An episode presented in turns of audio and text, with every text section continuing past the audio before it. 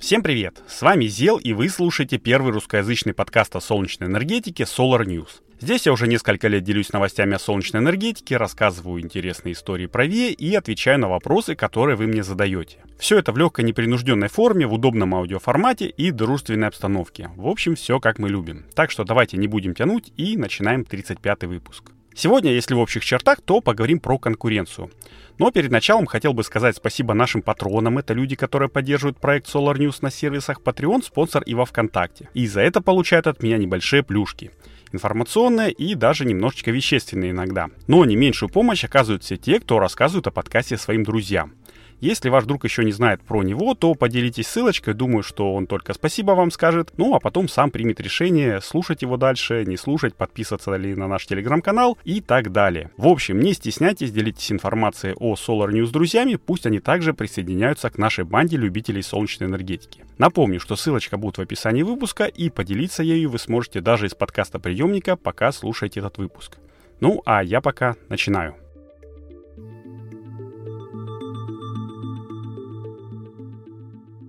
Начать сегодня хотел бы с двух девайсов, про которые вам уже все уши прожужжал. Первый — это наушники от Adidas, а второй — часы от Apple. Но и не только. Первыми расскажу про адики, конечно. Я очень ждал, когда они выйдут. Релизнулись они, кстати, как и обещали, 23 августа.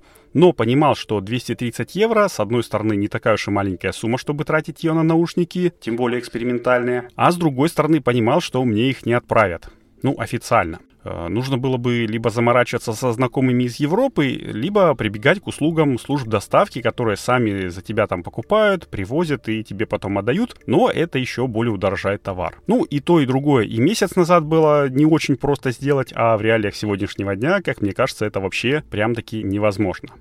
Но давайте вернемся к наушникам. Официально модель от Adidas называется RPT-02 Sol, и я коротенько рассказывал об их выходе в 30-м выпуске подкаста месяц назад, и сколько жрут эти монстры, мне по-прежнему непонятно. Однако в конце августа появилась информация, что шведская компания Urbanista, специализирующаяся на звуковых девайсах, ну наушники там всякие, колонки, анонсировала прям вот вообще последнее поколение TWS наушников. Кто не знает, TWS — это True Wireless наушники, то есть совсем без проводов. Называется эта модель Феникс, в честь города, а не птицы, и будет представлять из себя чехольчик размером, ну, наверное, с пачку сигарет, в которой размещены а-ля Airpods, а снаружи этот чехольчик покрыт тем самым тонкопленочным фотоэлементом PowerFoil от компании Exeger. Тем же, который стоит и в Адидасах, между прочим. И когда я залез на сайт Урбанисты, у меня случился когнитивный диссонанс. Я увидел наушники Los Angeles, которые прям один в один были как Адидасы. Ну, не внешне, понятно, а внутренне, и там динамики у них одинаковые, и частоты, и время автономной работы, и время зарядки, все один в один.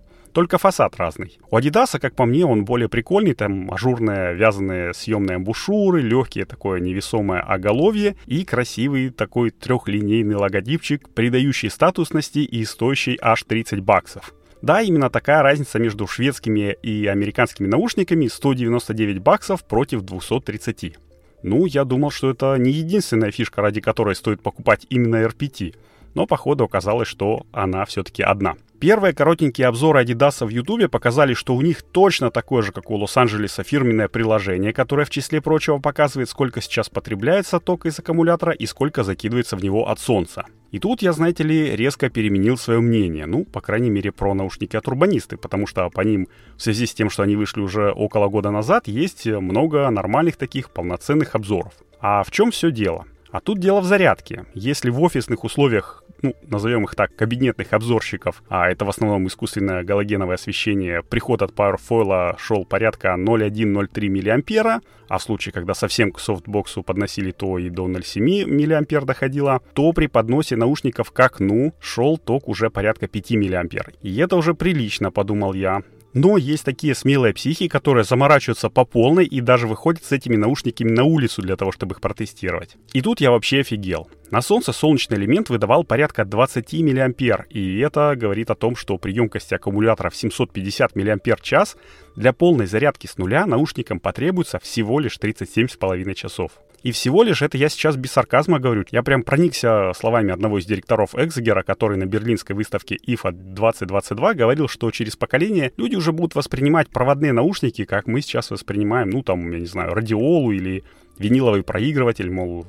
Играйте себя аудиофилы, реконструкторы со своими проводочками, но мы-то знаем, что такое настоящий современный звук. И, кстати, если присмотреться повнимательнее в это приложение у Urbanista и Adidas, которое показывает приход и расход аккумулятора, то можно прикидочным таким методом выяснить мощность солнечного элемента. Судя по картинке, мне кажется, что он имеет максимальный ток 30 мА. Ну, а прикинув, что для того, чтобы заряжать 3,7-вольтовый аккумулятор, нужно порядка 5 вольт, можно узнать и максимальную мощность элемента — 150 милливатт. Это не бог весь что, конечно, но для подзарядки всяко хватает. В часах вон солнечные элементы ставят и того меньше, и это я так плавненько-плавненько подвожу вас ко второму гаджету. Условно недавно Apple провела свою осеннюю презентацию, показав помимо телефона и наушников новые часы Apple Watch Ultra. Огромные котлы, как их раньше называли, предназначены в первую очередь для спортсменов, ведущих суперактивный образ жизни. Марафонщиков, там дайверов, туристов-легкоходов и прочих выживальщиков. Одни из их отличительных особенностей – это более крупный экран и более крупный аккумулятор, который должен продлить срок службы часов до 3 дней. Это просто вау, скажут такие пловоды, как я. Но ребята из компании Garmin, прославившиеся за свои GPS-трекеры, уже посмеялись над купертиновцами, сказав, что их смарт-часы Enduro 2 живут 46 дней в режиме умных часов. Шах и мат, Apple. А все из-за того, в том числе, что в пространство между циферблатом и безелем у Enduro встроен солнечный элемент. Он, по заявлению производителя, позволяет добиться таких результатов, ну а без него часы прожили бы на 12 дней меньше, всего 34 дня. Однако, эти 12 дней набегают только тогда, когда правильно носишь часы. Вы должны носить их на открытом солнце в течение 3 часов в день при условии достижения уровня освещенности в 50 тысяч люкс. Так, стойте, 50 тысяч люкс, 3 часа в день. Постойте, так Exeger то же самое пишет на девайсах со своим PowerFoil. Блин, ну неугомонные швейцарцы, даете вы стране угля. Если в часах стоит действительно Exeger, то я, пожалуй, перестану сомневаться в том, что технология работает. Хотя, как представлю себе марафонца, бегущего по пустыне и держащего руку по направлению к солнцу, ну, в любом случае, даже если получится хоть на 1-2 дня добавить подзарядки, то это уже клево. Правда, если внимательно почитать инструкцию по эксплуатации, то можно найти следующее предупреждение. Не подвергайте устройство воздействию высоких температур. Например, не оставляйте его в жаркий солнечный день в припаркованном автомобиле.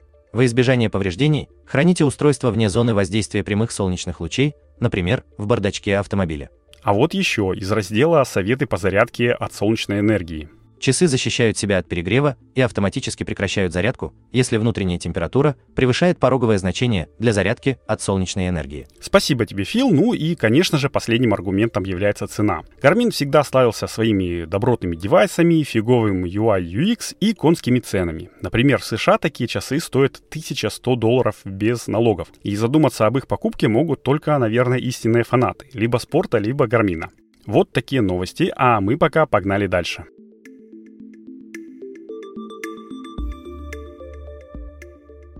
В 32-м выпуске я обмолвился, что Европа финансирует постройку своих заводов по производству солнечного кремния, слитков, фэпов и, наконец, солнечных модулей, потому что хочет немного дистанцироваться от Китая, занимающего практически весь этот сегмент. И мне тут сразу прилетело, мол, а зачем это делать, если Китай производит хорошее, дешевое оборудование, а созданные на своей территории модули будут дорогими за счет того, что наши восточные братья берут все эффекта масштаба. Ну, наверное, это распил. Распил? Ну, явно же распил. Но если посмотреть на красивую аналитику от Elements, то становится немножечко страшно, ведь Китай производит 75% от объема всех солнечных модулей в мире.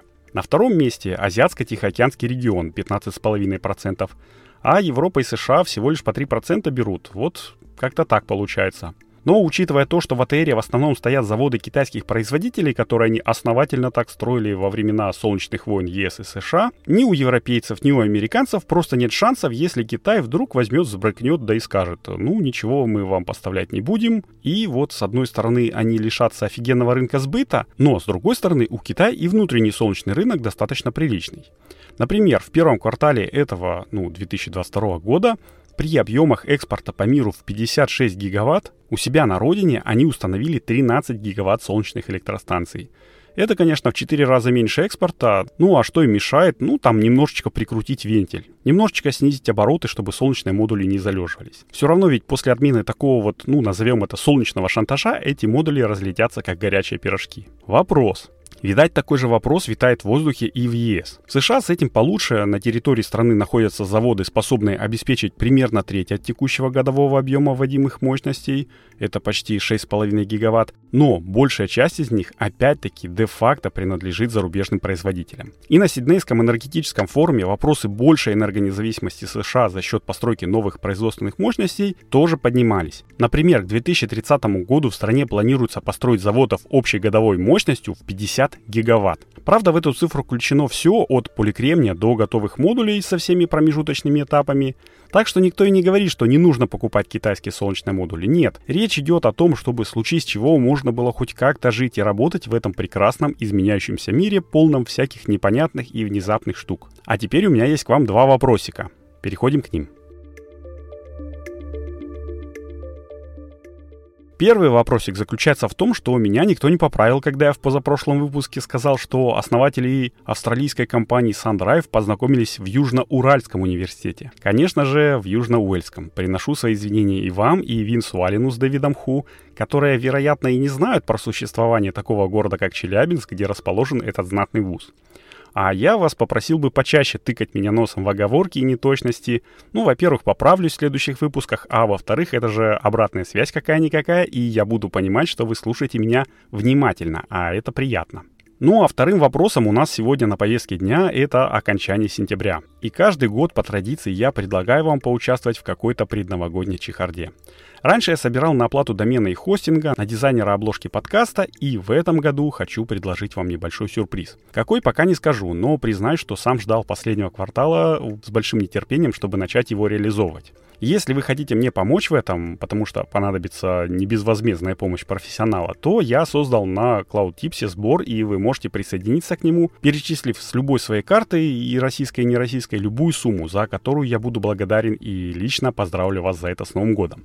Ну, конечно же, если вы в комментариях к платежу оставите свои координаты. Ссылочка на сбор будет в описании выпуска и в нашем телеграм-канале, на который, я надеюсь, вы подписаны. Если нет, то вбивайте в поиске Solar News, можно прям русскими буквами, и подписывайтесь. Ну и, конечно же, рассказывайте о нем и о подкасте своим друзьям, не безразличным к возобновляемой энергетике. А я пока буду закругляться. И вот таким вот получился 35-й выпуск подкаста Solar News. Подготовил и провел его для вас я, Зел. Надеюсь, услышимся на следующей неделе. И традиционно желаю, чтобы небо над нашими с вами головами всегда было ясным, мирным и солнечным. Кстати, я ради интереса скачал себе приложение для наушников Урбаниста, чтобы посмотреть, как же выглядит вживую шкала выработки и потребления. Ну и ожидаемо приложение мне сказало: «Эй, чувак, подключи-ка ты свои наушники. Без этого я тебе ничего не покажу». Так что тут я и удалил приложение. Конец.